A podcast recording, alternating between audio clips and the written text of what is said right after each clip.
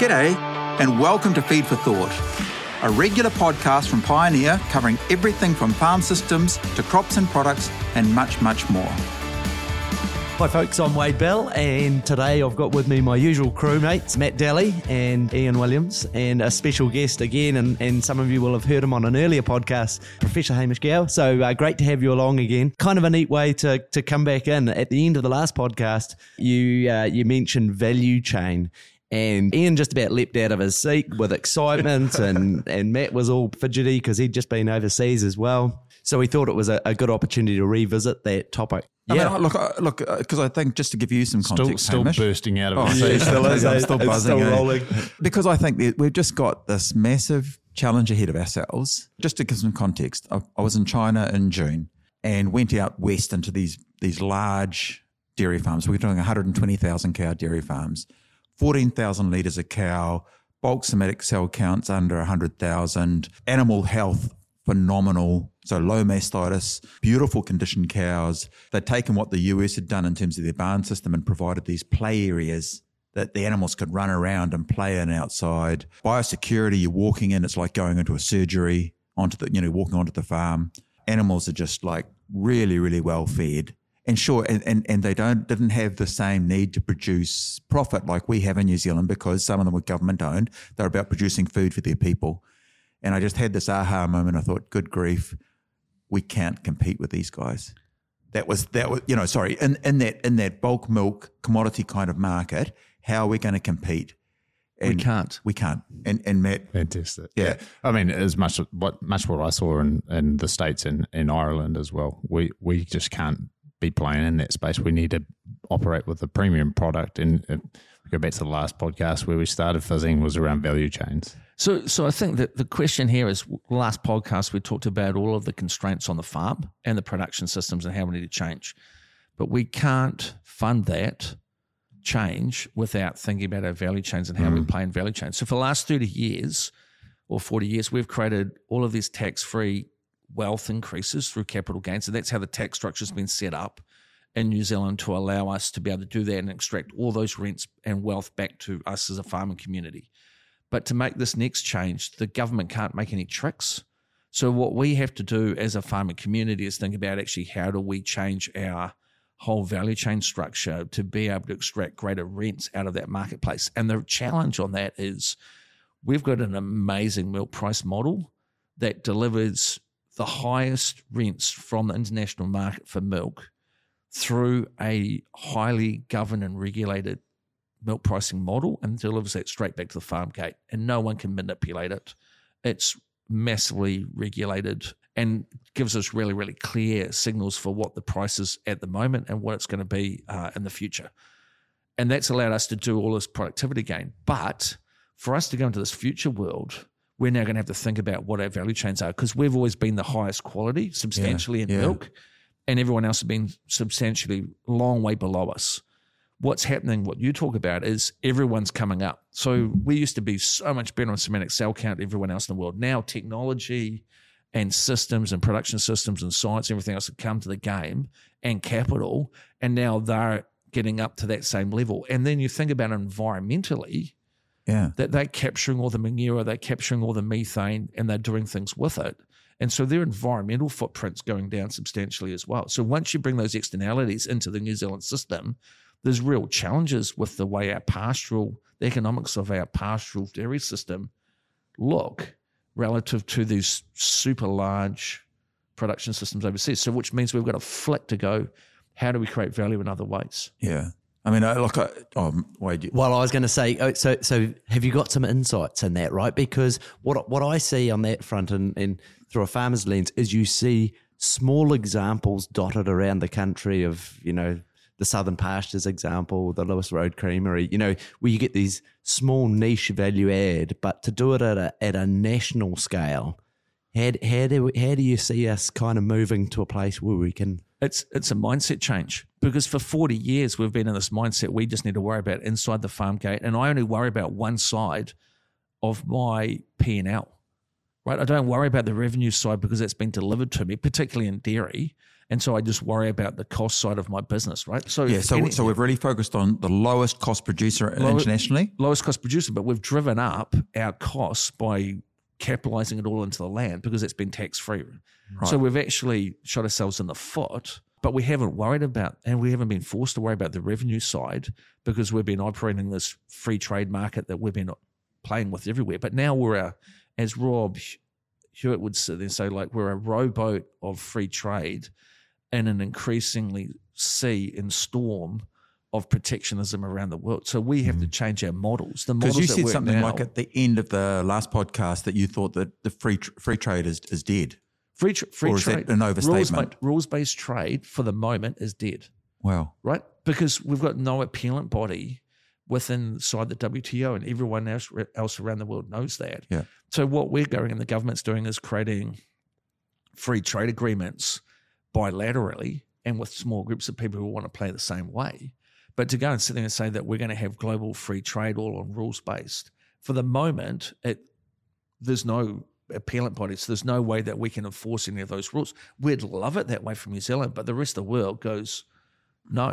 They Right? probably, So- they probably go, who, who are you? who are you? right? And so what we have to do is change the way we operate into markets. We've got to create economic value for our partners as well as for ourselves. So we've actually got to go into there. And it's not New Zealand that has to do this. It's the New Zealand farming community who has to do this. Auckland, they don't care. Wellington, they don't care. Why, why would they spend tax dollars as salary and wage earners on helping farmers who get tax free capital wealth gains?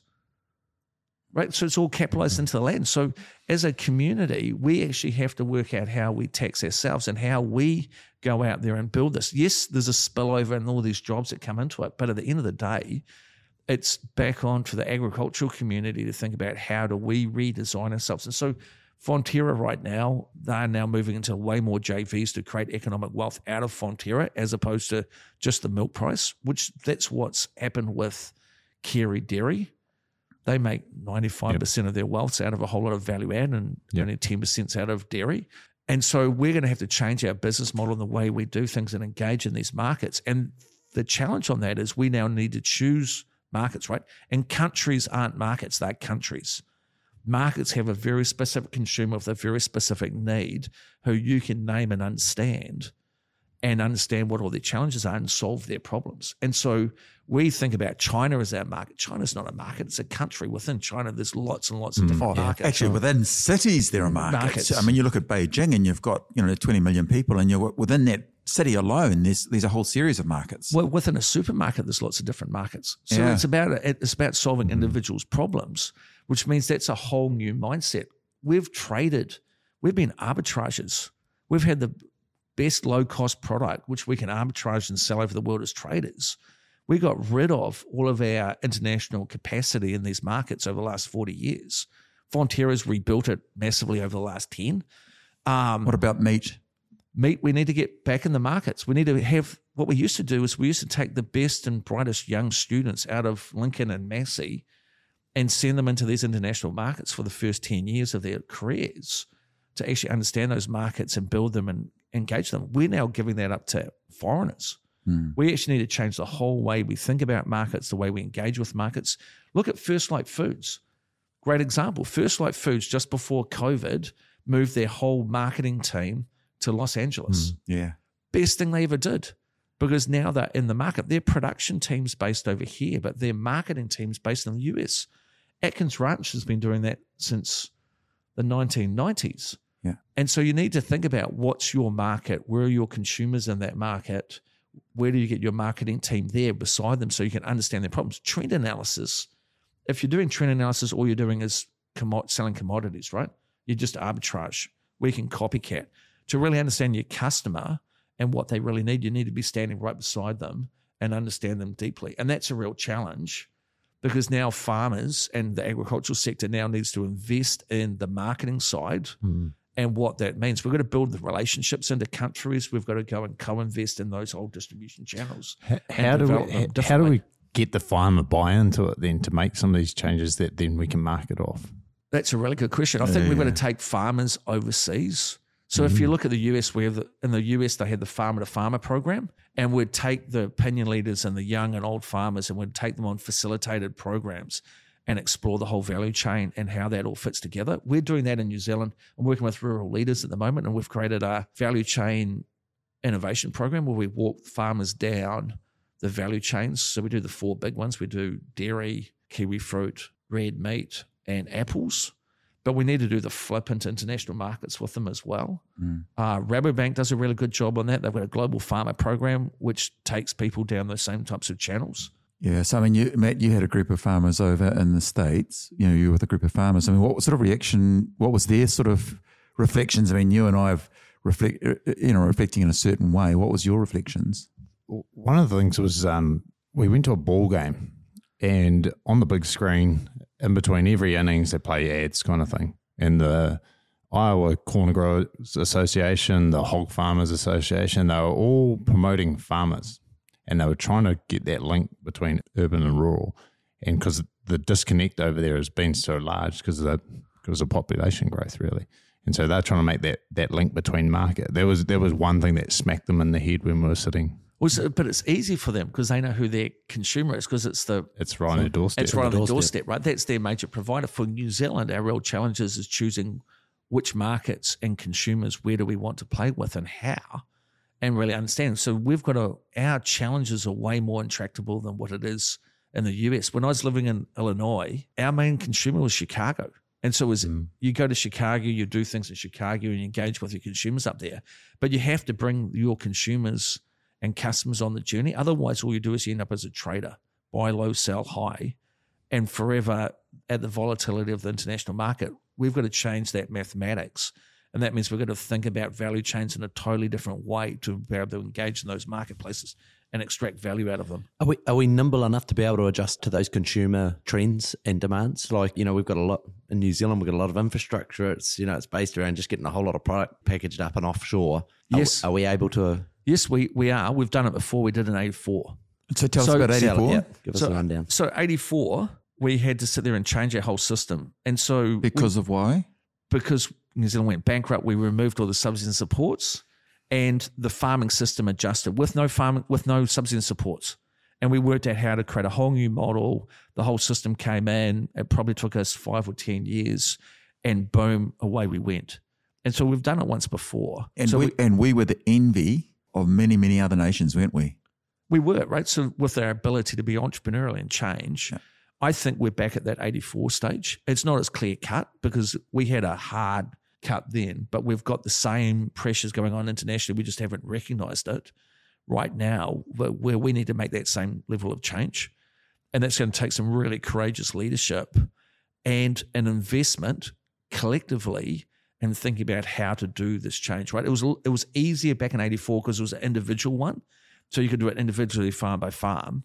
Now in New Zealand, and we've got a hyper competitiveness in New Zealand as a result of it, we actually have to go back to more of a collective, cooperative approach and think about how do we do this together. And that's going to challenge us internally in New Zealand because we've got to have these open conversations because everything's been privatized. Our innovation's now closed. We've got to flip it and go open innovation, collaboration. We're so small. Like if Yeah, we're tiny. I mean, like I, I- worked out one day that the population of Greater Tokyo is 42 million. We produce enough food for 35 million. In other words, we feed we we effectively feed one city in Japan yeah, and it's not even the biggest city in the, world. That's exactly your Mexico City, even bigger. Yeah, A- And so this is the thing: it's like if if New Zealand disappeared tomorrow, the rest of the world wouldn't care, right? But we would.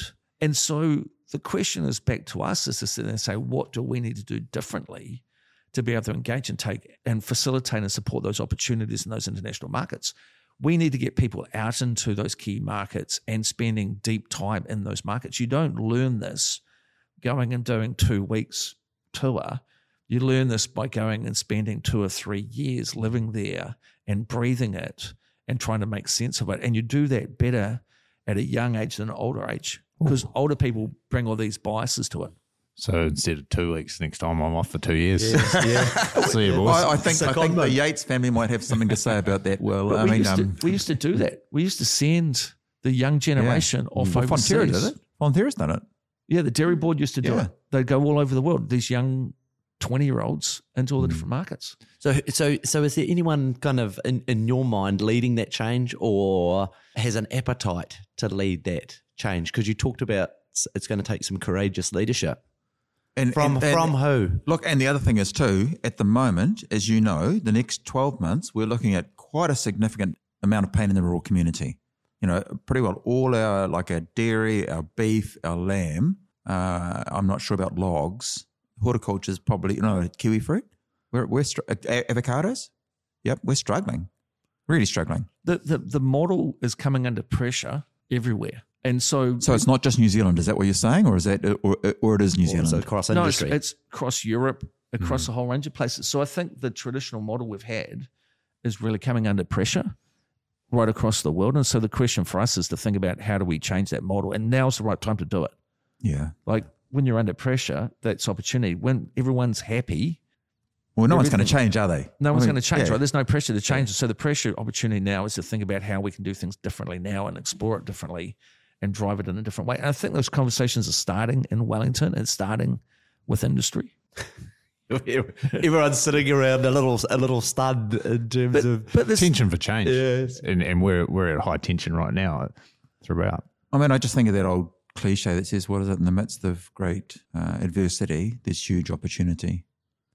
yeah, and it's not one person that's going to have to No, make this change. There's going to be lots of them. And so we've got to empower and think about how to support all of those different individuals. So there's not going to be one person at the top who comes up and goes, I've got the idea to solve all of this. It's about empowering hundreds of people to all come up with different ideas. Yeah, I mean, that sounds like a, that them sounds out. like an apple pie kind of statement, though. I mean, what is that going to look like? Give me something I can grab hold of. What does empowerment look like in that respect? empowerment looks like creating open innovation. So Yeah, we're going to have the flip from a closed innovation system, which is held in tight, and it's all about me and protected and IP and everything else. To then say actual fact. Let's just flip this whole thing on its head and create open innovation and really facilitate that and drive that and share as much as we can so we can all learn off each other because we're not competing against each other. We're competing against the guys who are over that sea. And that's a mindset change that needs to happen in New Zealand. Yeah. And so then say, what is that? How do we create that lift? How do we share our best insights and best knowledge collectively around New Zealand without everyone trying to nickel and dime it in New Zealand? So innovation, and we've talked about this offline, is there's an element of risk. Uh, it, it takes capital, and you know people are going out on a limb. You know, how do we bridge that? Uh, how do, how do we bridge that sort of risk gap and capital gap, if you like, that's associated? Because you you know you go out on a limb, you the, the limb could snap In two minutes. in two minutes. We're going to have to tax ourselves.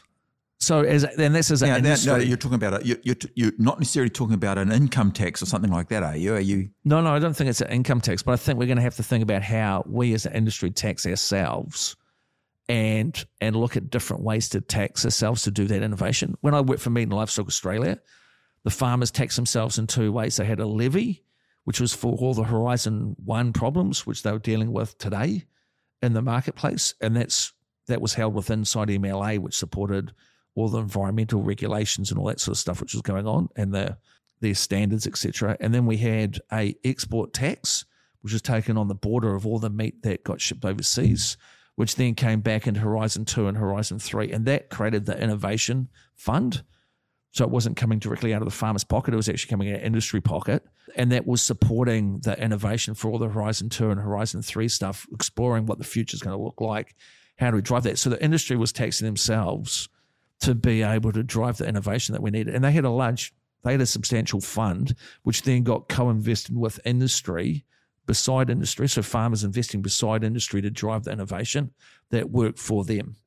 So the government captured it and they brought that back to then be controlled by the farmers to then be able to co-invest beside the industry to make it work for them, right? So they mm. could then co-invest with the processors to be able to do it. So they tax the meat coming from the processor across the border, and then they could then co-invest it back with them to make sure that it was working for them. It looks like a great way to kind of wrap up at, at this point. There's always a risk when you go to wrap up that um, you know Ian jumps in again for for another kind of wrap up after the wrap up. He's not going to do that today. Uh, but as I always, might because it's great. I mean, for a young fella or youngish fella, the history that you get out of it, and, and that we need to take the learnings from it. And we got that in the last podcast. I think that came through pretty strong. So Yeah. I, I think, as always, uh, Hamish, you give us some some incredible insights and things to think about, and in this whole transition from a rules based trade to values based trade, and just you know how, how we how we need to kind of rethink the way we do things. As always, you've given us some some really incredible thoughts of of yours around you know just uh, where, where we're heading. Uh, really appreciate that as always My pleasure. for those of you that are uh, that are listening in, feel free to follow and subscribe and, and share the podcast with friends and family. And we look forward to you tuning in again. Thanks very much.